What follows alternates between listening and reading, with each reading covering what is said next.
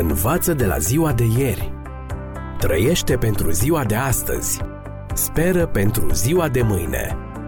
Ascultă emisiunea Timpul Speranței și vei căpăta speranță în ziua de mâine.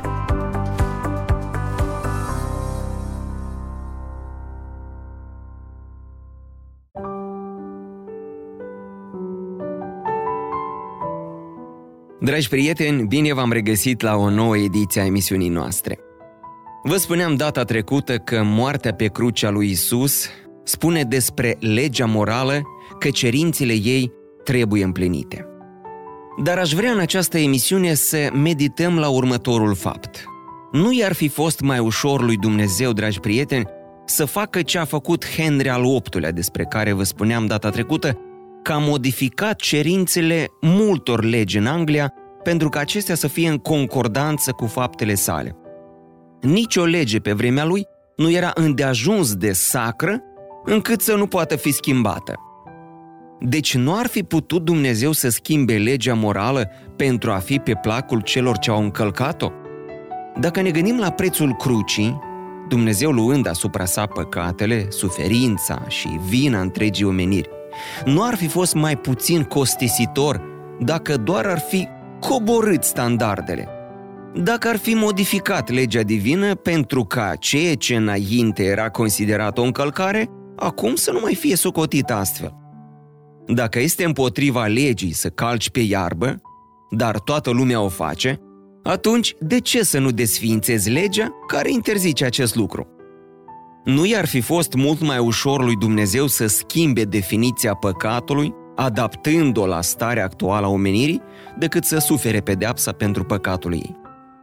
Poetul Bertolt Brecht a scris poemul Judecătorul democratic, povestea unui italian, proprietar de restaurant, care dorea să obțină cetățenia americană.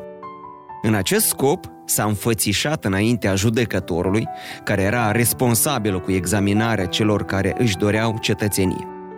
Deoarece nu cunoștea limba engleză, imigrantul răspundea la fiecare întrebare a judecătorului cu 1492, anul în care Columb a descoperit lumea nouă. Judecătorul a fost nevoit să-i respingă cererea și să-l trimită acasă. Fictivul nostru cetățean nu s-a dat însă bătut, în ciuda faptului că toate strădaniile sale de a învăța limba s-au dovedit zadarnice. De fiecare dată când îi era adresată o întrebare, oferea același răspuns, 1492. Fiindcă îi devenise deja simpatic, la cea de-a patra înfățișare, judecătorul a întrebat în ce an a descoperit Columb America. Iar acesta a putut în sfârșit să răspundă corect, 1492. Astfel, judecătorul i-a acordat cetățenia americană.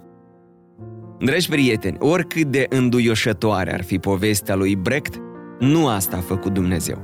El nu a schimbat legea adaptând-o stării noastre de căzute, ce a adus El tot greul, a suportat povara de plină a neascultării noastre. Dar mă întreb din nou, decât să suporți pedeapsa legii, de ce să nu o schimbi? Oare răspunsul să fie că Dumnezeu o consideră atât de sacră și de inviolabilă încât să nu o modifice cu niciun chip, oricât l-ar costa acest lucru? Dragi prieteni, crucea dezvăluie caracterul de neschimbat al legii. Ce altceva poate oferi o explicație pentru cruce, acea cruce pe care Dumnezeu a suferit pedeapsa pentru violarea unei legi pe care dacă ar fi vrut, ar fi putut o schimba? Departe de a nega sau de a anula legea, moartea lui Isus îi dovedește caracterul perpetu și de neschimbat. Chiar dacă nu putem fi mântuiți prin ea, aceasta nu înseamnă că a fost abolită sau revizuită. Din potrivă, au devenit cumva minciuna, crima, adulterul și furtul nepăcătoase după momentul crucii? Dacă legea definește păcatul, atunci, în afară de cazul în care definiția s-a schimbat sau păcatul nu mai există, înseamnă că ea este încă valabilă. Cu multe secole în urmă, scriitorul satiric irlandez Jonathan Swift scria, citez, Dar dacă printr-o lege a Parlamentului ar fi eliminate din limba și dicționarele englezești verbele a bea, a înșela, a minți și a fura? Ar fi cineva de părere că în dimineața următoare ar trebui să ne trezim decenți și abstinenți, cinstiți, drept și iubitori de adevăr? Ar fi aceasta o urmare corectă? Tot astfel, dragi prieteni, dacă legea lui Dumnezeu ar fi fost abolită, de ce încă socotim drept păcate minciuna, crima, furtul? Dacă Dumnezeu și-a schimbat legea, atunci și definiția păcatului trebuie să se fi schimbat. Sau, dacă și-a desființat legea, atunci cu siguranță că a făcut la fel și cu păcatul. Dacă așa stau lucrurile, atunci de ce ni se spune în Noul Testament că, citez, dacă ne mărturisim păcatele, El este credincios și drept ca să ne ierte păcatele și să ne curețe de orice nelegiuire. Dacă zicem că n-am păcătuit, îl facem mincinos și cuvântul lui nu este în noi. 1 Ioan, capitolul 1, textele 9 și 10. Sau, cum spune apostolul Iacov, că fiecare este ispitit când este atras de pofta lui însuși și momit. Apoi pofta, când a zămislit, dă naștere păcatului și păcatul odată făptuit aduce moartea. Iacov, capitolul 1, textele 14 și 15. Despre ce păcat vorbește Scriptura? Cum poate exista păcat dacă nu există o lege divină? În Noul Testament apar atât legea cât și Evanghelia.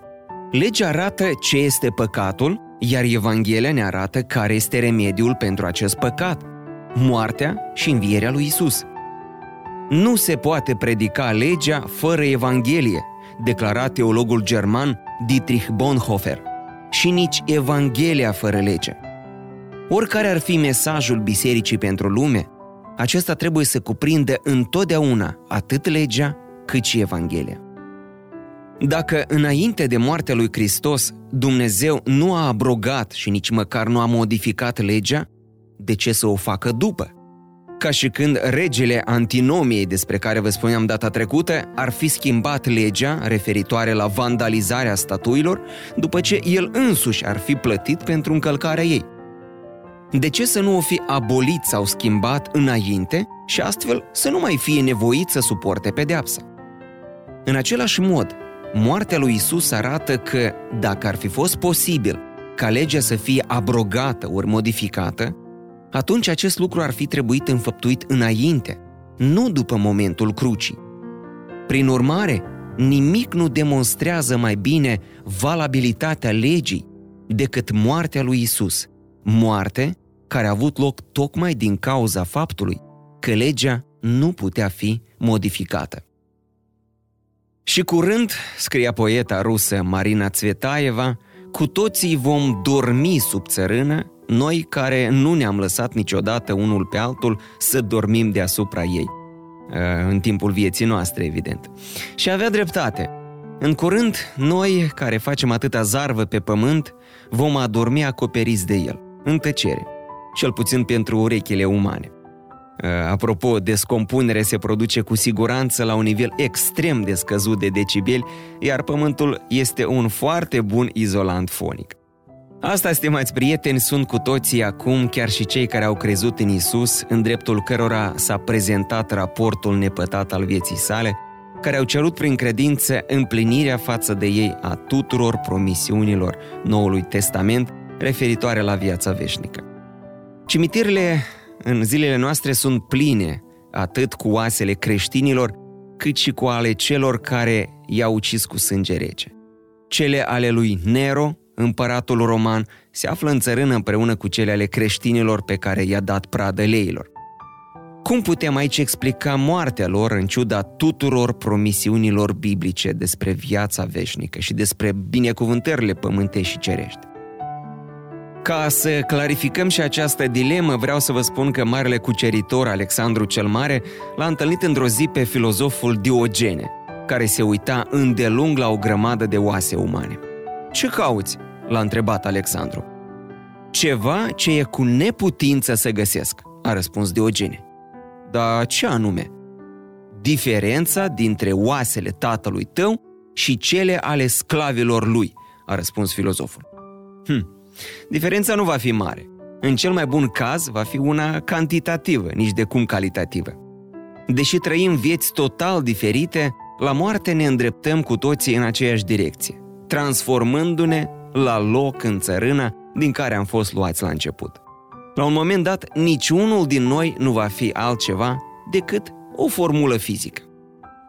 Însă, dragi prieteni, contrar credinței populare, Sfânta Scriptură nu afirmă că morții se avântă fie spre o fericire imediată, fie spre un chin veșnic, ci ne prezintă ceea ce a afirmat încă de la început din grădina Edenului, când imediat după primul păcat al omului, Dumnezeu i-a spus lui Adam că va munci cu sudoare până se va întoarce în pământ, căci din el a fost luat, căci țărână este și în țărână se va întoarce. Geneza 3 cu 19.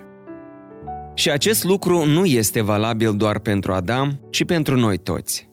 Cine are nevoie de credință pentru a crede aceste cuvinte ale lui Dumnezeu? Încă de când suntem concepuți, ne aflăm pe drumul rapid spre țărână. Câteodată viața nu pare a fi mai mult decât o umplere a timpului până în momentul în care pornim înapoi în ultima călătorie către origini. Aceasta naște întrebarea. La ce bună toată vorbăria asta în cadrul emisiunilor noastre despre răscumpărare, mântuire, despre viață veșnică, dacă oricum nu suntem altceva decât niște morți care umblă pe pământ. După cum v-am spus până acum și în emisiunile anterioare, cu toții suntem păcătoși și am încălcat legea lui Dumnezeu și cu toții suntem acuzați de această lege pe care am încălcat-o. Dar tocmai de aceea a venit Isus, pentru a ne scăpa de condamnarea pe care ne-a adus-o încălcare legii. Și a dus la îndeplinire acest lucru, împlinind cu desăvârșire legea și oferindu-ne apoi viața sa nepătată, care devine a noastră atunci când o cerem. Ca urmare, condamnarea noastră este revocată și avem parte de toate promisiunile de viață veșnică enumerate mai sus, precum și de altele. Însă ce înseamnă toate aceste promisiuni dacă și creștinii, cei care îl urmează pe Isus, mor la fel ca toți ceilalți și dacă odată morți, se întorc în țărână? Din câte vedem acum, nu există nicio diferență. Cel mai evlavios sfânt este în egală măsură de mort ca și cel mai neevlavios păcătos. Cum să înțelegem atunci promisiunile de mântuire, răscumpărare, binecuvântări, fericire, sănătate și viață veșnică? Bune întrebări, nu-i așa? Îndeajuns de bune pentru a merita și răspunsuri pe măsură. Răspunsuri pe care vom încerca să le analizăm în edițiile următoare a emisiunii Timpul Speranței. Învață de la ziua de ieri. Trăiește pentru ziua de astăzi. Speră pentru ziua de mâine. Ascultă emisiunea Timpul Speranței și vei căpăta speranță în ziua de mâine.